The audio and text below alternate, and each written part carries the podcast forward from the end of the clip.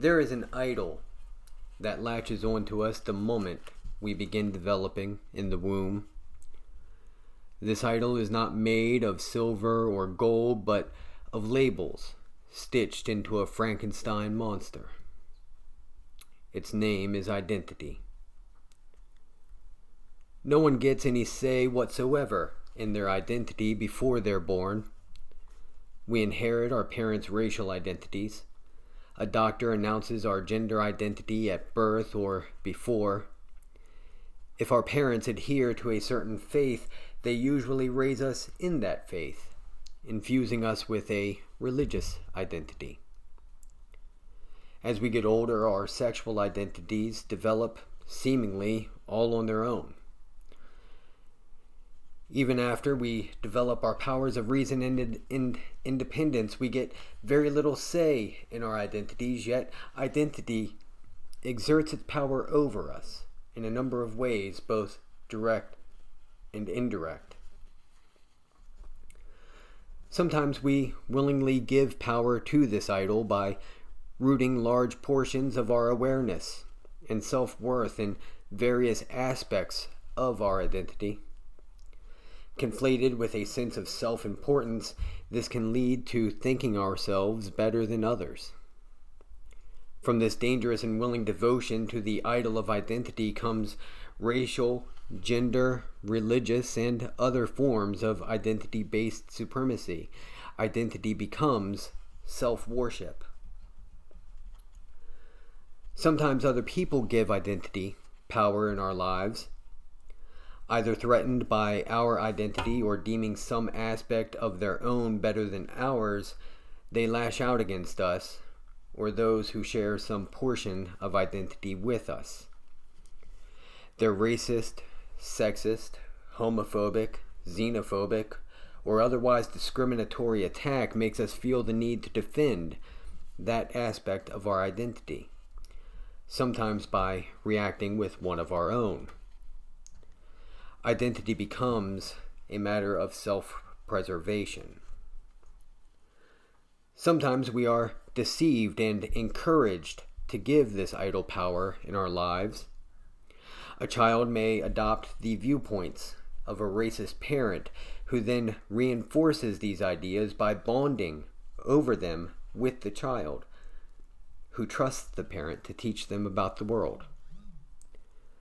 Persuasive people convince others of a certain identity's supremacy or inferiority by playing on emotions, desires, or aversions. Identity becomes a matter of manipulation and control. Americans are taught from a young age to take great pride in their national identities. We learn to stand in reverence, hand over hearts, for the Pledge of Allegiance and National Anthem. Teachers fill us with lessons on the ideals America supposedly represents. Stories of the courage and accomplishments of great American heroes and the importance of being loyal and upstanding citizens of the United States. We are so indoctrinated with nationalism that we, including many American preachers, present this idolatry as a virtue we call patriotism. Identity becomes a wolf in sheep's clothing. What you might ask is so bad about taking pride in the people or nation one comes from? There are three very important reasons why identity, including the false virtue of patriotism, is not a Christian value. These reasons are revealed quite well in a story from the Acts of the Apostles. As the apostles are busy organizing the first iteration of the church, Peter is invited to the home of Cornelius, a centurion soldier stationed in Caesarea of Palestine. Arriving at the home of this Italian man, Peter explains that it is against the law for a Jew to associate or visit anyone from another nation. But just re- before receiving the invitation, he'd received a vision that prompted him to accept the invitation anyway. He asks why he's been summoned.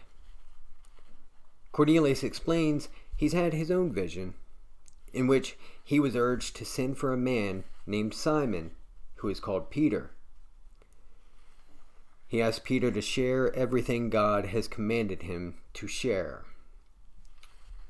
In Acts 10 34 to 43, we read, Then Peter began to speak. I now realize how true it is that God does not show favoritism but accepts from every nation the one who fears him and does what is right. You know the message God sent to the people of Israel, announcing the good news of peace through Jesus Christ, who is Lord of all.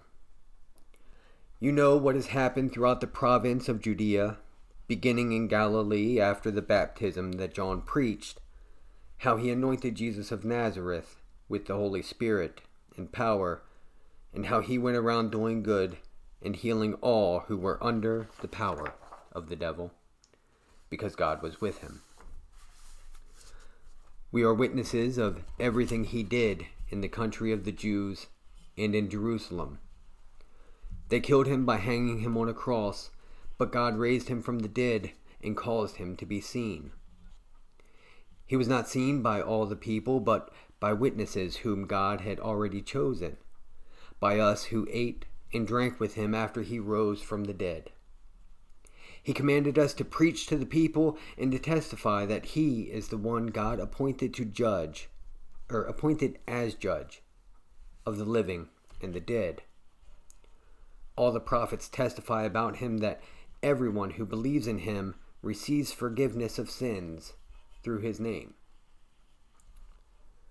Our first reason why identity and patriotism are not Christian values is given in the first sentence sentence of this passage. I now realize how true it is that God does not show favoritism, but accepts from every nation the one who fears him and does what is right. God does not have a chosen people or nation. Your identity, including your national identity, does not matter to God. God will not turn anyone away because of the color of their skin, their gender, or their sexual orientation. Being an American does not earn you points towards wings and a golden halo. All that matters is that you fear God and do what's right. Now, people hear this phrase, God fearing, and they get the wrong idea. Fearing God has nothing to do with cowering and trembling in fright. The original Greek word used is phoboumenos, and while its common meaning is to fear, it can also mean awestruck. God is not an abusive monster we hide from, but a caring parent in whose magnificence we stand in wonderment. With this understanding of fearing God, I will even go so far as to say your religious identity does not matter to God. Understanding God as not as the designer of the universe, but as being the design of the universe. A sermon I'm sure the lectionary will bring me to eventually we can understand that anyone, even if they deny the existence of God, can stand in awe of God. That leaves only the requirement that we do what is right, which brings us to Jesus. And our second reason identity and patriotism are not Christian values. Our second reason is that God offers peace and liberation to all people. Peter tells us God sent a message to Israel through Jesus. This was the spiritual philosophy, the good news of peace Jesus taught and demonstrated for us to imitate. In following this philosophy of peace, we fulfill the doing what's right half of entering God's kingdom. But Jesus knows living in complete peace is contrary to the world. Though it's a much easier way of life, my yoke is light, he says. It is difficult to live in complete peace when we are constantly tempted, battered, and distressed by the world. Living in complete peace and doing what is right is often a revolutionary action, and revolutions are hard to sustain. Knowing this, Jesus does us a favor. He does it first, so we can follow in his footsteps. God sends Jesus to Israel, and he went around doing good and healing all who were under the power of the devil. Jesus did not come to Israel only for the Jews, but for everyone he met. It's important to note that Jesus Jesus' only face-to-face interaction with Satan was during his temptation in the wilderness. The people under the power of the devil here are those living under the oppressive rule of Herod Antipas and Roman occupation. This is our mission as his followers preach peace, do good, and heal, not some, but everyone being oppressed by wickedness. Our last reason identity and patriotism are not Christian values is that Jesus offers a path for all people to experience God and take part in manifesting God's kingdom. He was teaching people to cast off their earthly masters and live only according to God's will. This creates a problem for Herod and Rome, leading to Jesus being crucified, a punishment commonly reserved for slaves who revolt or people who incite rebellion against the empire. The crucifixion doesn't have the desired effect, though. The movement has already begun. Three days after his death, Jesus comes back and tells his followers to continue his ministry. He brings them a new message God has appointed him as the judge of the living and the dead. In crucifying him, rather than silencing Jesus, they made him, not earthly rulers, the only authority to which anyone must answer. Peter concludes by saying, All the prophets testify about him that everyone who believes in him receives forgiveness of sins through his name. What this means, that all the prophets testify about him, is summed up by Jesus himself in the Gospel of Matthew when he says, In everything, do to others what you would have them do to you for this sums up the law and the prophets. The prophets refer to Jesus as Emmanuel, a name that means God is with us. Believe and practice this principle of doing as you would have them do to you, and you will be freed, because God will be with you no matter what your identity is. Identity and patriotism are not Christian values, they are worldly values. As followers of Christ, we are to be in the world, but not of it. As followers of Christ, we are to abandon our worldly identities for spiritual identities. We denounce citizenship in the nations of men and become citizens of God's kingdom, where there are no borders, and only Jesus is King. But don't take this sermon as speaking against identity based movements. As Christians, we are called to serve the oppressed and marginalized, even as Jesus did. Christians of every color should be offering support for Black Lives Matter, the BDS movement, the LGBTQ rights movement, the Me Too movement, and others. No one proclaiming a Christian faith should speak in favor of either Trump or Biden locking children in cages, of hate groups or identity based nationalism, of police harassing and brutalizing and killing people of color. Or any other form of oppression.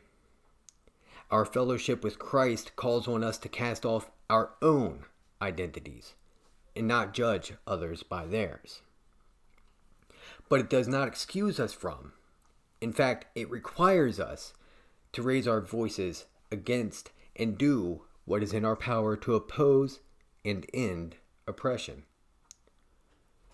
Who that says, My identity is greater than others, can also say they believe God shows no partiality? Who can attack another person's identity and also say they do to others as they would have done to them? Who can say they are a proud patriot of an earthly nation and also say they belong to God's kingdom? And who among us would oppose their own oppression but remain silent concerning the oppression of others and also be truthful in saying they love their neighbor as themselves? I pose these questions rhetorically because no one proclaiming fellowship with Christ should have to think about the answers. Thank you for listening to the Emancipated Ministry. May God's everlasting peace, love, and light be with you.